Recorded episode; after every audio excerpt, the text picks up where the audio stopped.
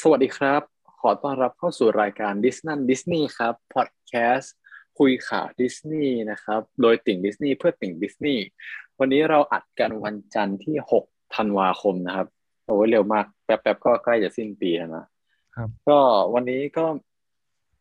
อยู่กับพวกเราสองคนเช่นเคยนะครับ ผมโอเล่ครับ ผมเจมส์ครับอ่าแล้วก็วันนี้ก็มีข่าว ประมาณหนึ่งนะฮะมีสามข่าวด้วยกันข่าว แรกสองข่าวแรกจะเกี่ยวกับที่ญี่ปุ่นล้วนเลยนะครับ แล้วก็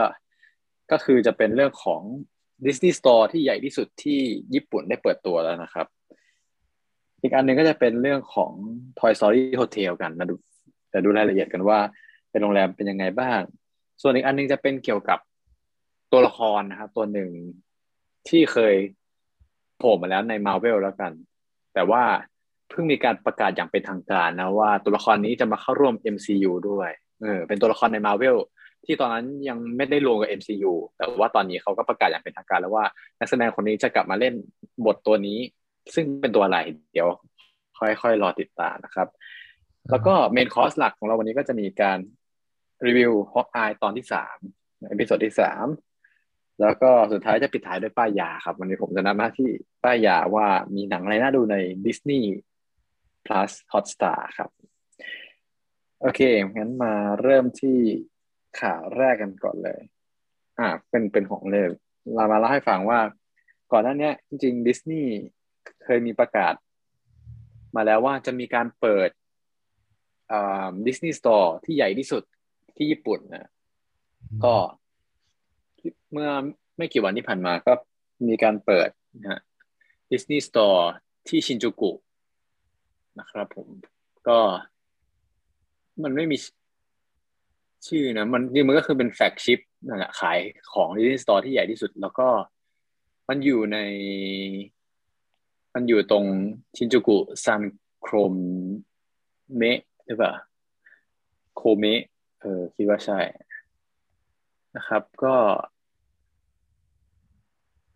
เขาบอกว่ามันมีหลายชั้นมากเลยนะอันนี้เราดูจากภาพนะว่าอ๋อชั้นมันเยอะมากสามชั้นมีสามชั้น แล้วก็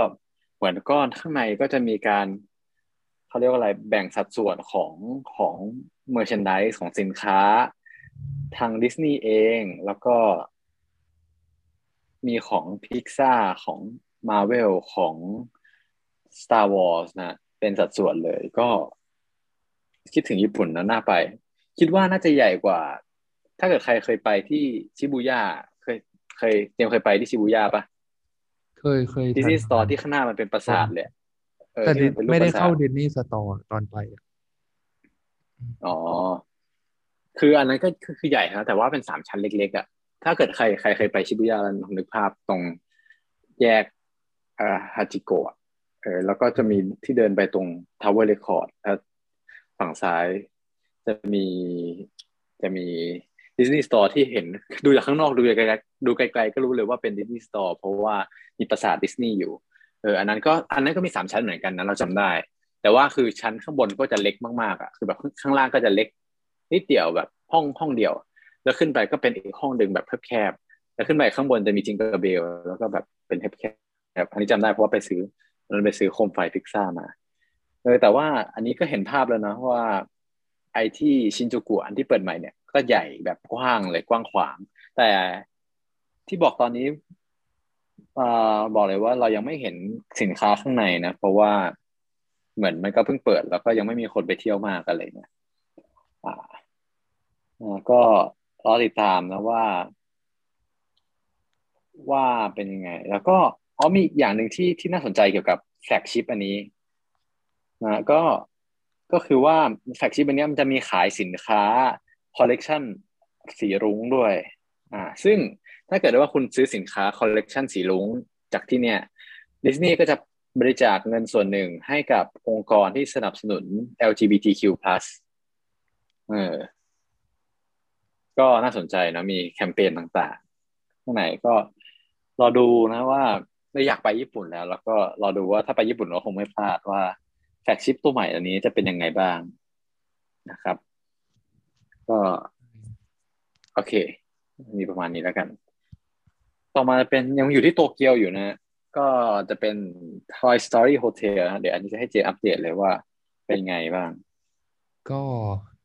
น่าจะตั้งแต่ปีที่แล้วแล้วอะ มันก็มีข่าวก่อสร้าง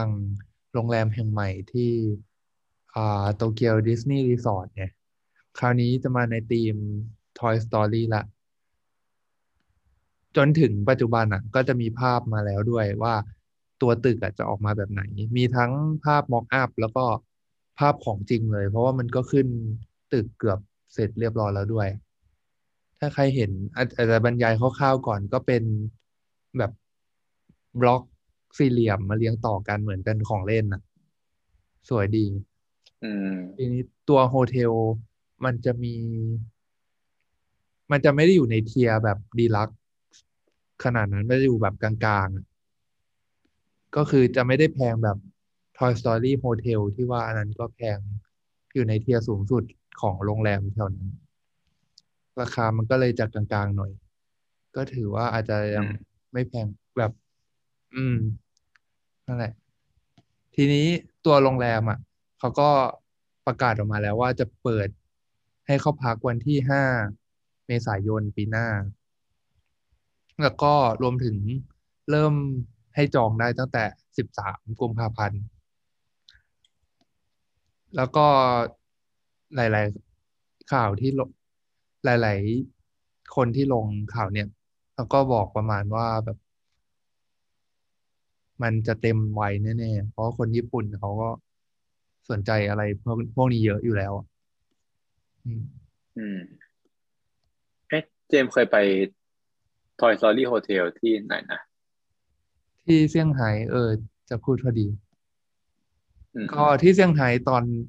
จนถึงปัจจุบันเลยอะ มันมีสองโรงแรมเป็นโรงแรม เซี่ยงไฮ้ดิสนีย์โฮเทลที่หนึ่ง อันนั้นก็ระดับแพงแล้วก็ราคาลงมาหน่อย ก็ Toy Story Hotel ชื่อเดียวกันเลย แต่ของเซี่ยงไฮ้มันจะเป็นแบบ คิดว่าคงถูกหน่อยด้วยแหละ มันก็เลยไม่ได้มีอะไรมาก แต่หลักๆ มันก็ตกแต่งธีมโรงแรมเป็นแบบ Toy Story เลย มี character ต่างๆ ตามห้องตามผนังอะไรพวกเนี้ย ถือว่าใช้ได้ อืมอืมแต่เห็นแล้วแอบถ้ามาเทียบดูรูปกันแล้วแล้วก็ใช่อืมเทียบแล้วอะคิดว่าเจมส์ของโตเกียวอะมาแบบ ดีกว่าแน่ๆ เพราะยิ่งด้วยอืมเป็นญี่ปุ่นแล้วอะมันก็ทำอะไรออกมา ค่อนข้างเรียบร้อยแบบสมราคา อืมอืมเออแอบแอบมาดูรูปข้างในแหละห้องมันก็ดูไม่ใหญ่มากนะดูเป็นห้องเด็กมากๆอะของเซี่ยงไฮ้แบบอะของโตเกียวเลยโตเกียวเข้ามาเลย จริงๆเซี่ยงไฮ้ก็ด้วยนะ เพราะว่าดูภาพมันก็คล้ายๆกันอืมหรืออาจจะเป็นเพราะมันตกแต่งเป็นห้องเด็กอยู่แล้วอ๋อเออเออใช่แบบใช่ของต่างๆ อืม แต่ก็เข้าใจว่าคือเคยก็เคยเห็นโรงแรมที่มันเป็นดิสนีย์โฮเทลที่แบบเป็นหรูเลยใช่ไหมส่วนใหญ่หรูก็จะแบบทีมอะไรนะเจ้าหญิงใช่ไหมใช่แบบมันดูเป็นความเป็นวังอะไร เออ ก็จะได้จ่ายเงินแพงหน่อย แต่ว่าถ้าที่มันเป็นดูเป็นห้องเด็ก มันก็จะอาจจะคิดราคาได้ต่ำลงมาหน่อยอะไรอย่างนี้ แต่ก็ยังถือว่าแพงอยู่เทียบกับโรงแรม ทั่ว ๆ ไประแวกนั้น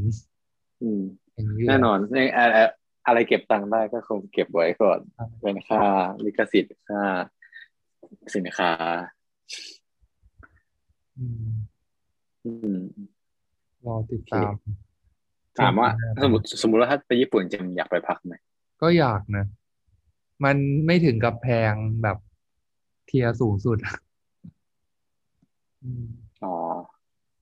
เออ แล้วก็ได้อยู่ใกล้ดิสนีย์แลนด์ด้วยใช่ไหมใช่เออ ก็น่าสนใจ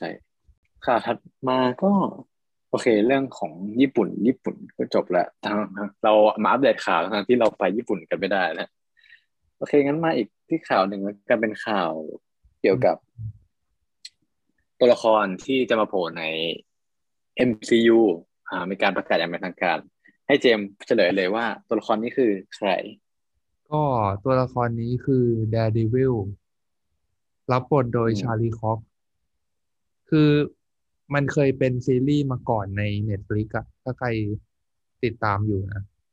สมัยต้น ๆ เลยอะคือเหมือนกับสมัยนั้นมาเวลก็ยังไม่ได้ดังมากอะ แล้วเขาก็พัฒนาซีรีส์แบบ เหมือนไม่เชิงพัฒนาเองคงเหมือนให้ลิขสิทธิ์ Netflix ไปทำ original ของตัวเองอืม ซึ่งก็คือเป็นมันจะมีสี่ตัว Daredevil อ่าเจสสิก้าอ่าอ่าเอาเป็นว่าสี่สี่ตัวเนี้ย ถ้าชื่อตามใน comic ก็คือเป็นทีม The The Defender มันก็จะเป็นฮีโร่สี่ตัวประจำเมืองนิวยอร์กอ่าอีกกลุ่มหนึ่ง ที่ไม่ใช่แบบกลุ่มเมนสตรีมที่เรารู้จักกัน อืม แต่คือเนี่ย มันจะเป็นเหมือน คือแต่ละเรื่องก็จะมีภาคสองภาคสามด้วยซ้ำอะ ใน Netflix นะ ใครไปตามดูได้อืมแล้วทีเนี้ยหนึ่งในนั้นคือ Daredevil อะซึ่ง เป็นซีรีส์เรื่องแรกจากชุดนี้เลย แล้วกระแสดีมากจริง ๆ มันเป็นหนึ่งในสิ่งที่ทำให้ได้เล่าเรื่องของตัวละครอื่นในชุดนี้ด้วยอะแล้วทีเนี้ย พอช่วงสามสี่ปีมาเนี่ย เหมือนลิขสิทธิ์ก็หมดแล้วไง เหมือนมาเวลก็จะเอากลับกลับไปทำเองประมาณนั้นอะ ทีนี้ข่าวล่าสุดก็คืออ่าเควินไฟกี้ประธานมาเวลนะเขาก็ confirm ว่าอ่าเดด e วิลที่รับบทเนี่ยโดยชาลีคอกคนเดิมเนี่ยแหละ จะไปอยู่ใน MCU แต่จะมายังไงก็ต้องติดตามกันอีกทีอืมโอเล่เคยดูแต่คนนี้คือที่โผล่มา ไม่เคยดู ไม่เคยดูซีรีส์แต่ว่าถ้า จำไม่ผิดนะเขาคนนี้โผล่โผล่มาอะไรนั่นแล้วปะใช่ปะในสไปเดอร์แมนเออในในเรื่องอะไรจำไม่ได้อะใช่ไหมยนะที่ที่เราเคยพูดกันอะหรือว่า หรือว่าอันนั้นคือตัวละครอะไรปะใน trailer ปะอ๋อ เออใช่ปะไม่แน่ใจเหมือนกัน ก็ถ้าย้อนไปอีกนิดนึง ตอน trailer Spider-Man No Way Home ที่จะฉายปลายปีเนี้ยมันจะมีซีนหนึ่งที่เหมือนอืมแบบเป็นทนายที่เป็นตำรวจอ๋อเป็นทนายอ่าใช่อืมแล้วแบบ อาจจะมองเห็นเสื้อแล้วก็เห็นแขนนิดๆหน่อยๆอะคนก็ไปเดากันแล้วว่ามันคือคนเนี้ยแหละเพราะว่าท่าทางอะไรใกล้เคีอ๋ยองมากอืมแต่ก็มีหลังจากนั้นนักแสดงเขาก็ออกมาปฏิเสธนะก็เลยงงหน่อยอืมแต่คราวเนี้ย มาจริงแล้วแต่แค่ ก็อาจจะเป็นอนาคตอยู่ดีว่าจะมาในเรื่องไหนอ่าอาจจะไม่ได้มาในแต่จะไม่ใช่สไป Spider-Man เดอก็ร์แมได้นอ่า แต่ก็เสริมอีกนิดว่าตามคอมิกอะ Daredevil กับ Spider-Man ก็เหมือนเป็นพันธมิตรกันอะเขาก็มีบทด้วยกันอยู่ไงอาจจะเคยสู้ด้วยกันอะไรพวกนี้ อืมโอ้โหเข้าใจโอเคเออแต่ comic อะคือเหมือน เท่าที่เคย research มาอย่างเงี้ยคือเรามี e n ไซโค p ีเดียของคอมิกไงอืมแล้วมันก็แบบมันจะพัวพันมากแบบตัวละครหลายคนเคยเจอกันอะไรอย่างเงี้ยบางคนเป็น alliance กัน คือเพราะเพราะ comic มันก็ยาวนานมากแหละก็จริงแบบบางคนก็แบบใช่มี cross กันไป cross กันมาอะไรอย่างเงี้ยเยอะแยะเต็มไปหมดเลย เออ ก็อาจจะเป็นไปได้ว่าเขาก็อาจจะตามเขาอาจจะเลือกคอมิกที่แบบมันมาครอสกันอะไรอย่างเงี้ยได้ อืม โอเค ขอบคุณมากที่มาอัปเดตเรื่อง Daredevil มางั้น ฉะนั้นเราจะมาเข้าสู่ตอนหลักของเราแล้วก็คือการรีวิวซีรีส์ฮอกอายตอนที่สามนะอ่าโอเค งั้นไอ้เจมส์เล่าก่อนว่า เจมส์รู้สึกยังไงบ้างหลังจากดูเอาความหรู้รือสึเรากก่อนเฮ้ยเราเล่าเรื่องย่อคร่าวๆก่อนก่อนดีกว่าเท่าที่จำได้เออโนเล่น่าสจะรุปก่อนแล้วชัวร์ก่อน เออ ก็ประมาณว่าเหมือนสองตอนก่อนหน้านี้มันก็มี คือตัวลูกสาวเองอะที่ชื่ออะไรนะอยู่ดีก็ลืมชื่อ เคสบิชอปเออเคสเคสเนี่ยที่คิดว่าพ่อพ่อเลี้ยงเขาเป็นคนที่ไม่ดีเออเขาพยายามจะพิสูจน์ต่างๆ แต่ว่าแม่ก็ไม่เชื่ออะไรอย่างเงี้ยก็เลย พอมาถึงตอนนี้อ๋อมีอย่างหนึ่งก็คือเคสก็ตอนนั้นเหมือนไปขโมยชุด ของโรนินใช่ปะในในงานประมูล แล้วปรากฏว่าตอนนี้ก็โดนตามล่า ซึ่งฮอกอายก็โดนจับ คือ คุณคลินต์บาร์ตันเนี่ยก็โดนจับ แล้วเคทก็พยายามไปช่วยแต่เคทเคทก็โดนจับด้วยอะไรเงี้ยตกลงมาจากเพดาน อะแล้วก็จบแค่นั้น มาต่อตอนนี้ก็ประมาณว่าเหมือน เราก็ได้รู้แล้วว่าเอ่อไอคนที่มาจับพยายามจับโรนินเนี่ยเป็นใคร ก็เป็น อยู่เบื้องหลังแล้วก็มีผู้หญิงที่ที่เหมือนเป็นหัวหน้าแก๊งกลุ่มนั้นที่มาจับ จับอ๋อคลินต์บาร์ตันกับเคทบิชอปใช่ไหมเออ ซึ่งผู้หญิงคนนี้ก็คือหูหูหนวกหรือเปล่าใช่ไหมอืม อืมเขาชื่อว่าเอ็กโคประมาณนั้นแล้วก็ ชื่อชื่อตัวละครด้วยมั้งเป็นชื่อตอนนี้ด้วยอืมเอ็กโคไม่ไม่ได้ชื่อมาย่า อ่าชื่อมาย่าเลยแต่หมายถึงมันน่าจะเป็นชื่อ ชื่อตัวร้ายหรืออะไรสักอย่าง ชื่อเอ็กโคอ๋อตามใน comicเอออ๋อเออ ก็คือมาย่านี่ก็ แต่ว่ากลุ่มแก๊งเนี่ยก็แค้นไอ้มาย่าตัวมาย่าเองแล้วกัน ตัวมาย่าแค้นโรนินเพราะว่าเหมือนในอดีตโรนินเคยฆ่า อันนั้นคือพ่อเขาปะเออเหมือนเหมือนจะเป็นแบบประมาณนั้น คนเลี้ยงดูมาน่าด้จะวยเป็นพ่อเขาหรือว่าหรือว่าคุณอาคือจำไม่ได้เขาเขาพูดมีอังเอ้ยคุณลุง มีคำว่าอังโคอะกับฟาเธอร์จนไม่แน่ใจว่าคนที่เขาฆ่าเป็นอืมอังโคหรือฟาเธอร์ เออ แต่ว่าคนนั้นก็รับบทโดยอ่ามนุษย์อินเดียนแดง ไม่ใช่มนุษย์พ r ิมิทีฟจากเรื่อง Westworld ใช่ไหมอ้าวเหรอถ้าเราจำหน้าเขาได้คุณนิดนึงแต่แต่ไม่ไม่ไม่แน่ใจอ๋อ ใช่จากจากเรื่อง Westworld อ๋อมายาฟาเธอร์ก็คือเป็นพ่อของมายานี่แหละ ก็คือรับบทโดยคุณซานแมคคลนอนแมคคลนอนเออ ก็คือเขาโดนโรนินฆ่า ปรากฏว่าเขาก็เลยแค้นก็เลยพยายามตามจับตัวโรนินเขาก็เลยมาจับฮอกอาย แล้วก็จับเคสด้วย โอเค แต่ว่าตอนนี้เขายังไม่รู้นะว่า ฮอกอายหรือว่าคลินบาร์ตันอะคือโรนินจริงหรือเปล่า อืมอ่าซึ่งตอนนี้เรื่องราวมันก็ไม่มีอะไรมากใช่ไหมก็คือเปิดตัวละครมายาแล้วก็ แล้วก็มีฉากต่อสู้กัน แล้วสุดท้ายคลินต์บาร์ตันที่ไปบ้านที่คลินต์บาร์ตันกับเคทบิชอปที่แอบไปบ้านแม่เขาเนี่ยแอบไปบ้านแม่แม่เคทเนี่ยอืมก็ คือเคทก็พยายามหาข้อมูลอะไรบางอย่าง แต่ว่าคลินต์ก็แอบย่องไปห้องหนึ่งแล้วก็ไปเจอกับแจ็คที่เป็นพ่อเลี้ยงคนใหม่ใช่ของของ Kate เออซึ่งแล้วเรื่องก็ตัดจบตอนนี้อืมโอเค เอาความรู้สึกที่ได้ดูตอนนี้เป็นไงบ้างเจมส์ก็หลักๆ คือตอนเนี้ยมันเน้นฉากต่อสู้เลยอะแบบตั้งแต่เปิดเรื่องมามันแบบเป็นการหลบหนีอะไรพวกนี้ ได้เห็นฉาก action เต็มๆของเรื่องเลย ได้เห็นความสามารถตัวละคร แล้วมันจะมีอยู่แบบแว็บหนึ่งที่รู้สึกเอ๊ะ ความสามารถตัวละครฮอกอายอยู่หน่อยครับ เป็นถึงอเวนเจอร์ ช่วยสู้แบบกอบกู้กอบกู้โลก มาขนาดนี้แล้วจะโดนฆ่าตายง่ายๆอย่างนี้เลยเหรอ เพราะมันก็มีบางฉากที่แบบ ดูอีกนิดก็จะแพ้แล้วอะอืม อืมฉาก แต่ฉากไหนเนี่ยเช่น ก็ก็ตอนหลบหนีบางทีแบบเกือบโดน เกือบโดนแล้วอะโดนตัวร้ายอืมอ๋อ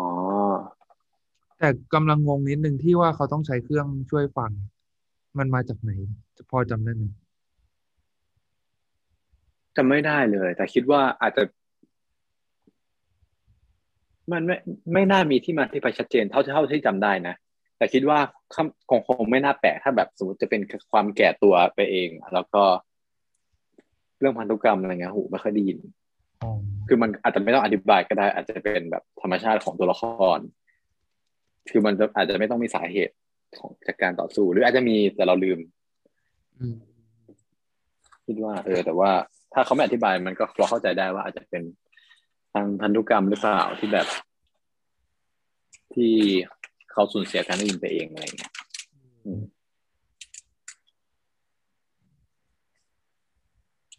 แต่ว่าก็เพราะด้วยความอ๋อด้วยความที่มันเรียกว่าอะไรตอนนี้มันตัวละครให้เจมพูดจบอย่างให้เจมเล่าให้จบก่อนก็หลักก็ประมาณนี้แหละแล้วก็ ก็ตอนจบก็ลุ้นดี รอดูตอนต่อไป อืม อืมโอเคส่วนผมเลยคิดว่า ตอนนี้สนุกกว่าตอนก่อนๆอีกนะด้วยความที่สมมติถ้ามันเป็นหนังยาวตอนนี้อาจจะเป็นตอนที่แบบกำลังพีคขึ้นด้วยเออก็รู้สึกว่าฉากต่อสู้อะ ซึ่งก็เป็นส่วนส่วนใหญ่ของในตอนตอนเนี้ย ก็ค่อนข้างมันดี ก็คงจะไม่รีวิวอะไรมาก แต่ว่าเมื่อกี้ที่เมื่อกี้ที่เอะที่มา ก็คือตอนที่เขา MCU ใส่ตัวละครมาย่าเข้ามาเนี่ย ที่เป็นหูหนวกก็พยายามใช้ ASL หรือว่า American Sign Language ที่เป็นภาษามือจำได้ไหมเจมที่ที่มันมีคนทวีตว่าหลังๆหนังอเมริกาเริ่มใช้ภาษามือเยอะขึ้นอะไรอย่างเงี้ยใช่ใช่ทั้งใน Eternal ก็มีคนใช้ภาษามืออืมเออเริ่มมาในจากนี้ก็มีคนใช้ภาษามืออะไรอย่างเงี้ยอืม ก็อาจจะเป็นก็ก็ดีแล้วนะก็แสดงความหลากหลาย เพราะอย่างที่เรารู้กันว่าดิสนีย์ก็ค่อนข้างที่จะแบบอะไรอะพยายามโปรโมทความหลากหลาย เป็นในแคมเปญของเขานะว่าเขาทำแบบเพื่อ community อะไรอย่างเงี้ยอย่างเมื่อกี้ข่าวที่พูดไปเรื่อง เรื่องไอ้ตัวเกียวแฟกชิปก็มีเรื่อง LGBTQ+ ใช่ไหมอืมนั่นแหละ ก็ก็รู้สึกดีนะว่า โอเค ก็มีหนึ่งตัวละครที่ แสดงให้เห็นถึงถึงความหลากหลาย รวมถึงนี่ด้วย ตัวตัวละครมายาที่ที่ขาพิการอ๋อเออที่ใช่ใช่ขาหายไปข้างหนึ่งเออ อันนั้นก็เห็นว่าเนี่ยเขาก็เป็นคนหนึ่งในสังคมมันก็ มันก็มีจริงๆชอบนะ ชอบของการใส่ใส่คนหลากหลายมาในหนังและให้เห็นว่านี่ก็เหมือนมันก็เป็นเป็นไปได้ที่จะมีหนึ่งคนปกติใน เขาก็เป็นคนเหมือนกันที่ที่จะเจอได้ในภาพยนตร์นะไม่ใช่ว่าภาพยนตร์มันคือละครที่แบบมันมีคนที่ต้องครบสามสิบสองอ๋ออยู่เสมออะไรเงี้ยแม้กระทั่งโกลเด้นรีทิเวอร์ในเรื่องอะก็ตาหายไปข้างหนึ่งอะเออ เหมือนเขาหนังเรื่องนี้เขาพยายามแบบ เนี่ย เอาคนที่มีขาด้วนมีหมาตาหายไปข้างหนึ่งอะไรเงี้ยหรือ แม้แต่ฮอกอายที่ ได้ยินไม่ชัดอะไรเงี้ย ก็เป็นฮีโร่ได้อะไรเงี้ยเขาอาจจะแบบนี่ไงให้เห็นว่าแต่ละตัวละครก็อยู่ในโลกเหมือนกับพวกเรานะอะไรอย่างนี้อืม ดีในชอบ moment อันนี้ เออ แล้วก็อย่างที่บอกไป ชอบชอบไอ้นี่ด้วยความ อีกอันหนึ่งที่ตลกดีคือความแบบลุ้นว่าธนูจะเป็นอะไรบ้างเพราะธนูมันอ๋อมันมีลูกเล่นเยอะมากอะไรเงี้ยอันนี้ธนูเป็นธรรมดาหรือเปล่า อันนี้อันตรายหรือเปล่า ก็สนุกดีถือว่ามีความเป็นความ comedy ในฉาก actionอืมอืมอืมก็ก็ดี แต่ในเรื่องหลักก็ยังไม่ค่อยรู้อะไรมากว่าแบบตกลงแล้วทีแจ็คนี่เป็นใครก็ต้องคงรอลุ้นคงต้องรอลุ้นในตอนหน้าเนาะอืมใช่โอเคมีประเด็นไหนจะเสริมไหมสำหรับเรื่องนี้ ก็ยังถือว่า เรื่องเข้มข้นดีอะ เพราะว่านี่ก็ผ่านมาครึ่งเรื่องแล้วไง เหลืออีกครึ่งหนึ่งเอง อีกสามตอนอืมอ๋ออีกสามตอน อ๋อเพิ่งลืมไปเลยว่าซีรีส์มาเวลมันสั้นอืมเออตอนดูตอนนี้เออพูดตามตรงว่าอ้าวจะจบตอนแล้วเหรออะไรเงี้ยเพราะตอนพอรู้สึกว่าแบบ มันฉายไปได้นิดเดียวเองฉากแอคชั่นมันเป็นส่วนใหญ่ไงเออแต่ก็เข้าใจว่าโอเคก็ มันก็มีเวลาเท่านี้แหละ อืมอ๋อกับอีกอันหนึ่งเดาว่าซีรีส์เรื่องเนี้ยจะดำเนินเรื่องในสแปนแบบไม่ถึงอาทิตย์อยู่แล้วอะ เพราะว่ามันเปิดเรื่องมาช่วงก่อนคริสต์มาสไม่กี่วันเองปะอ่าแล้วก็คิดว่าตอนจบซีอ่ารีส์ก็ไม่ได้ไม่ได้อืมก็คงแบบจบตอนวันคริสต์มาสหรืออาจจะหลังจากนั้นวันหนึ่งพอดีแค่นั้น เป็นช่วงเวลาหนึ่งของ MCU เอง เป็นไปได้อะก็น่าจะมีประมาณนี้นะ ของพวกอาย ก็รอติดตามสัปดาห์หน้าเดี๋ยวเราก็จะมาคุยกันเช่นเคย แล้วก็วันนี้คงปิดท้ายกันด้วย What to Watch on Disney Plus นะครับ ก็สำหรับวันนี้ แอบดูกันโอเคสำหรับวันนี้ เรื่องที่จะมาแนะนำนี่เป็นเป็น ความเป็นภาพยนตร์ใหม่แล้วกัน เออกำลังลังเลอยู่ระหว่างสองสามตัวเอาอันเรื่องนี้แล้วกันเจมส์ดูฟรีกายหรือยัง ดูแล้วอ่าแต่โอเค แต่ยังไม่ได้รีวิวใช่ไหมงั้นแย่งก่อน เอาเลย ก็อันนี้เป็นวันนี้จะมารีวิวฟรีกายนะฮะก็แนะนำให้ไปดูใครที่ชอบดูเออแนวแบบ เออเขาเรียกว่าอะไรอะ แนวโลกเสมือนนะแบบตัวอยู่ในเกมนะเรื่องก็เป็นตัวละครในในเกมตัวหนึ่งนะชื่อชื่อว่ากาย ก็เขามีหน้าที่เป็นพนักงานพนักงานในธนาคารนะปรากฏว่าเขาเป็นให้เขาทำหน้าที่พนักงานธนาคารในเกมนะเออแล้วก็แบบมันเป็นมันเป็นเกมสามมิติอะนึกภาพเหมือนเกม GTA หรือ ถ้าเป็นหนังก็คือ Ready Player One อะที่แบบเป็นตัวละครตัวหนึ่งอ่าอะไรประมาณเนี้ยแต่จริงๆไม่อยากให้มันมีคนพยายามเทียบกับ ไอ้นี่เหมือนกันนะ เอ่ออะไรอะ multiverse เอ้ยเมตาเวิร์สอ๋ออืมเออแบบแต่คิดว่ามันเป็นคนละคนละอย่างกัน อันนี้มันเหมือนเกมแบบเกมออนไลน์ แต่มันยังไม่ถึงแบบเมตาเวิร์สเลยคือเป็นเกมออนไลน์ที่มันมีตัวละครบางตัวที่เป็นคนคนจริง กับบางคนที่เป็นตัวละครในเกมนึกออกไหมเออบางคนจะเป็นแบบ player คนอื่นอะไรเงี้ยซึ่ง ไอตัวละคร Guy เนี่ย ที่เป็นคอมพิวเตอร์ ปรากฏว่าวันวันหนึ่งมันเกิดมีสำนึกสำนึกรู้สึกตัวขึ้นมาว่า เอ้ย มันชอบคนคนหนึ่งอะไรเงี้ย มันก็เลยพยายามจะแหกกฎนั้นออกมา จาก routine ที่มันต้องทำทุกวันโดนโจรปล้นแล้วก็ แล้วก็แบบยอมเอาเงินให้อะไรเงี้ย ปรากฏว่าวันหนึ่งมันเกิดการต่อต้านขึ้นมา แล้วพยายามไปหาตัวผู้หญิง คนนั้นที่เป็นที่เป็นที่เป็นคนเล่นจริง ๆ อะไรเงี้ย ก็ต้อง ก็สนุกดีฮะดูเพลินๆได้ แต่ว่าอาจจะไม่ได้อลังการมากเท่ากับ Ready Player One คือคนชอบมีคนมาเปรียบเทียบกับ Ready Player One อะไรอย่างเงี้ยแต่เราคิดว่า อันนี้คือดูแบบฮาๆดูเอาฮาดูเพลินๆไปได้ใช่เป็นหนังอย่างนั้นอยู่แล้ว เอ้ยแต่เมื่อกี้พูดถึงก็นึกใช่นึกไปถึงเวส t เวิลด์เลยอะอารมณ์เดียวกันเลยอะเอออ่าแบบใช่ตัวละครหลักหลุดคือคือหลุด loop หลุดออกจาก loop ประจำ อ๋อเออเออใช่ใช่แต่อันนี้คือมันจะไม่มีความเราเรียกว่ามันจะไม่มี harm เหมือนเหมือน Westworld Westworld คือตัวตัวคนไปเล่นจริงๆใช่ไหมกับตัวละครอ๋อใช่แต่ แต่เรื่องนี้แบบ มันก็จะมีความเป็นคอมคอมหน่อยๆมันสามารถควบคุมได้มันสามารถ hack ได้เอ๊ะไปสวยก็ hack ได้นี่หว่าเออเอาไปนว่า